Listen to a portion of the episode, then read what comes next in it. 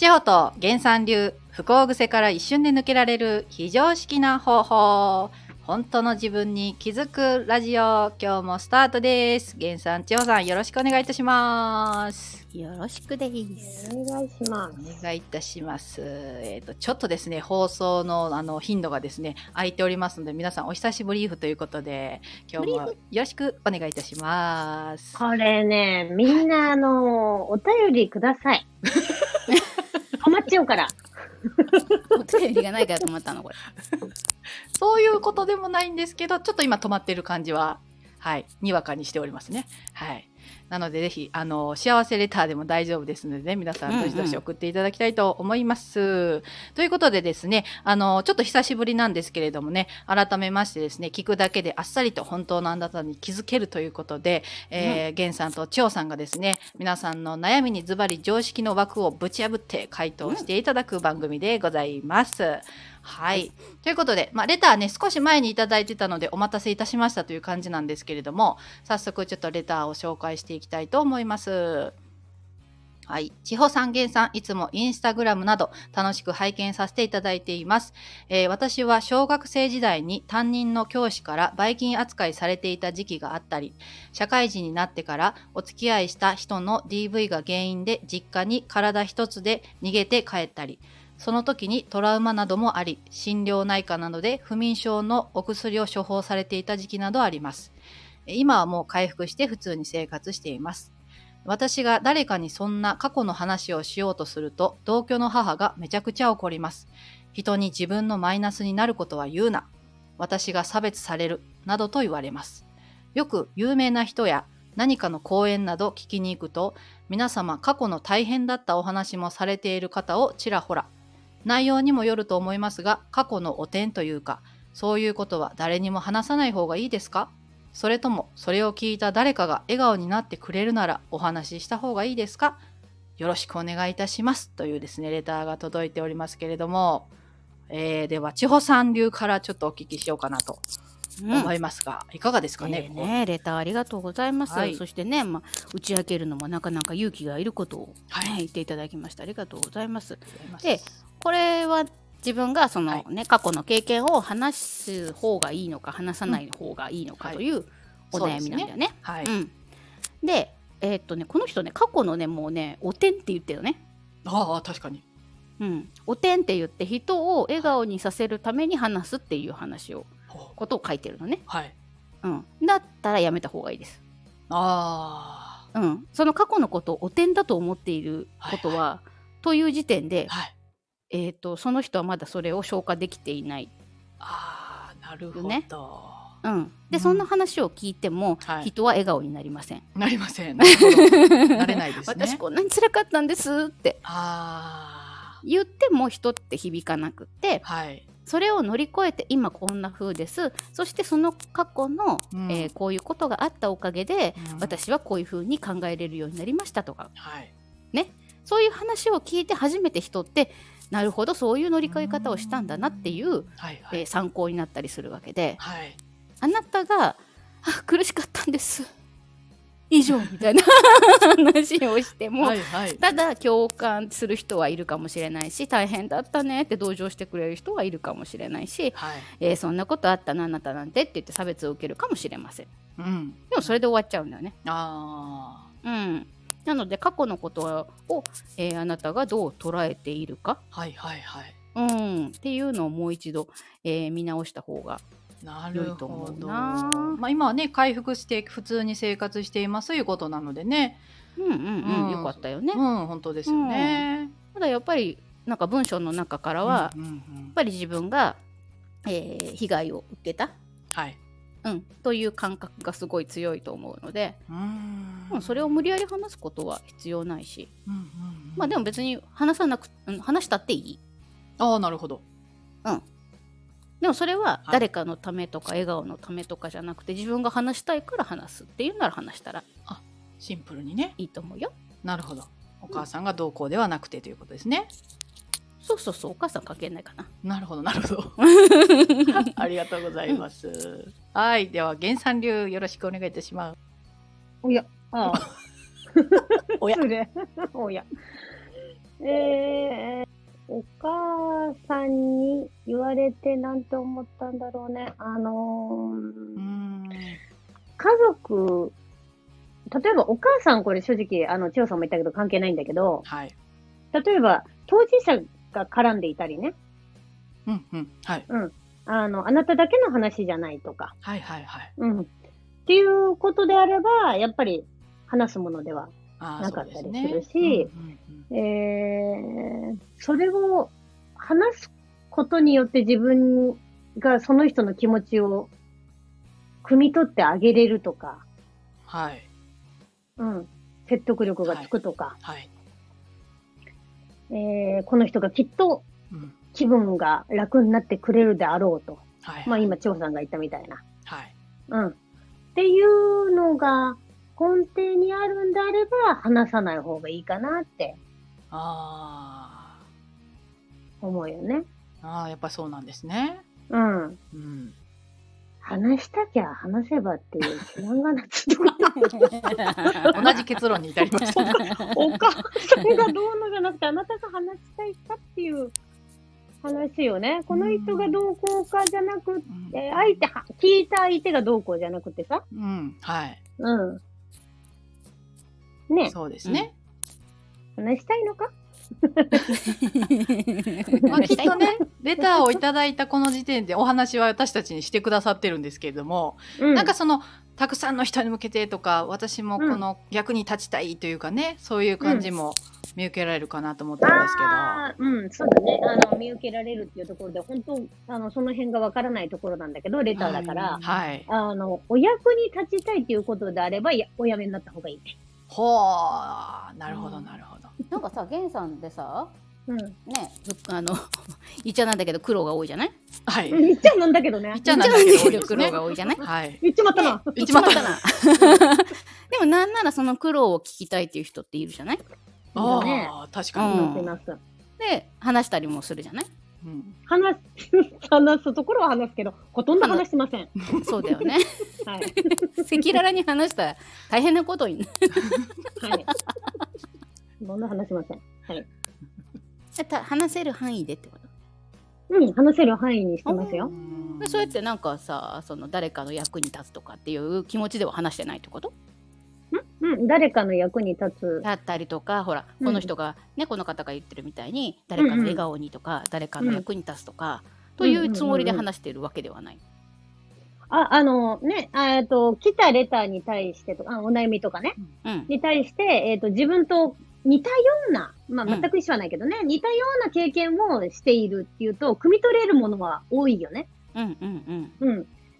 で、あの、話す、この人のお役に立つっていうよりも、この人は、あの、そもそももう、えっ、と、完結してるから、そんなに役に立たなくてもいいというか、えー、あなたはそもそも素晴らしいと思ってるから、あなたのお役に立ちたいっていう視点で、クライアントさんには立ってないから、うんうんなるほど。うんそもそもね。うん、うん、素晴らしいということに気がついてうんっていう視点では、クライアントさんには、えー寄り添うけども、うん。あなたのお役に立ちたいっていう時点では、あなたは、えーそうではないという前提があ。る。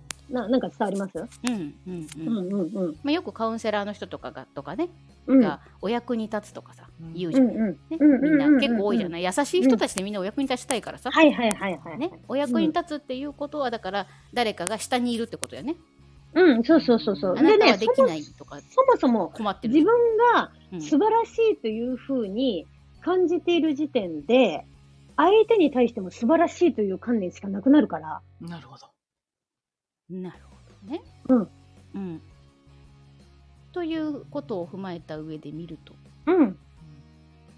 素晴らしいあなたはもうすでに素晴らしいわけじゃないでで、、役に立とうとしてるわけじゃなくてその人がそのことに気づくために私の経験談がい活かせるならばどうぞって感じ？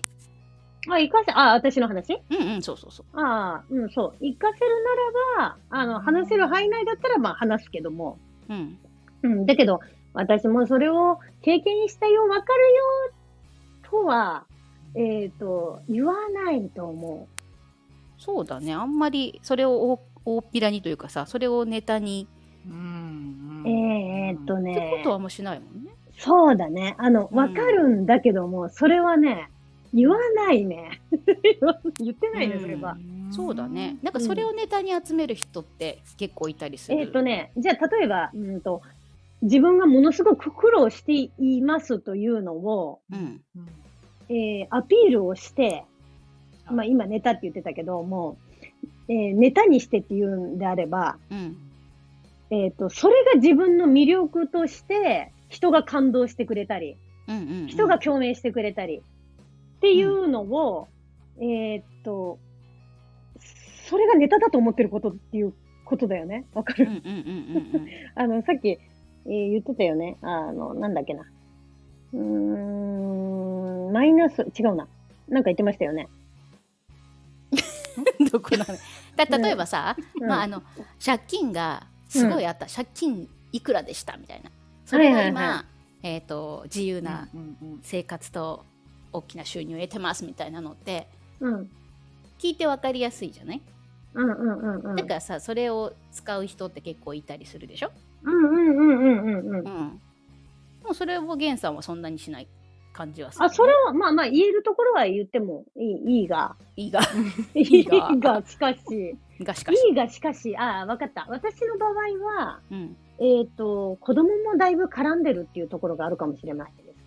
あーなるほどね、うん、それをネタにすると子供も分かっちゃうもんね、うん。だから私がは、えっ、と、私は話すのはいくらでも、うん。えっ、と、150%話せるんだけども、持っとるかな。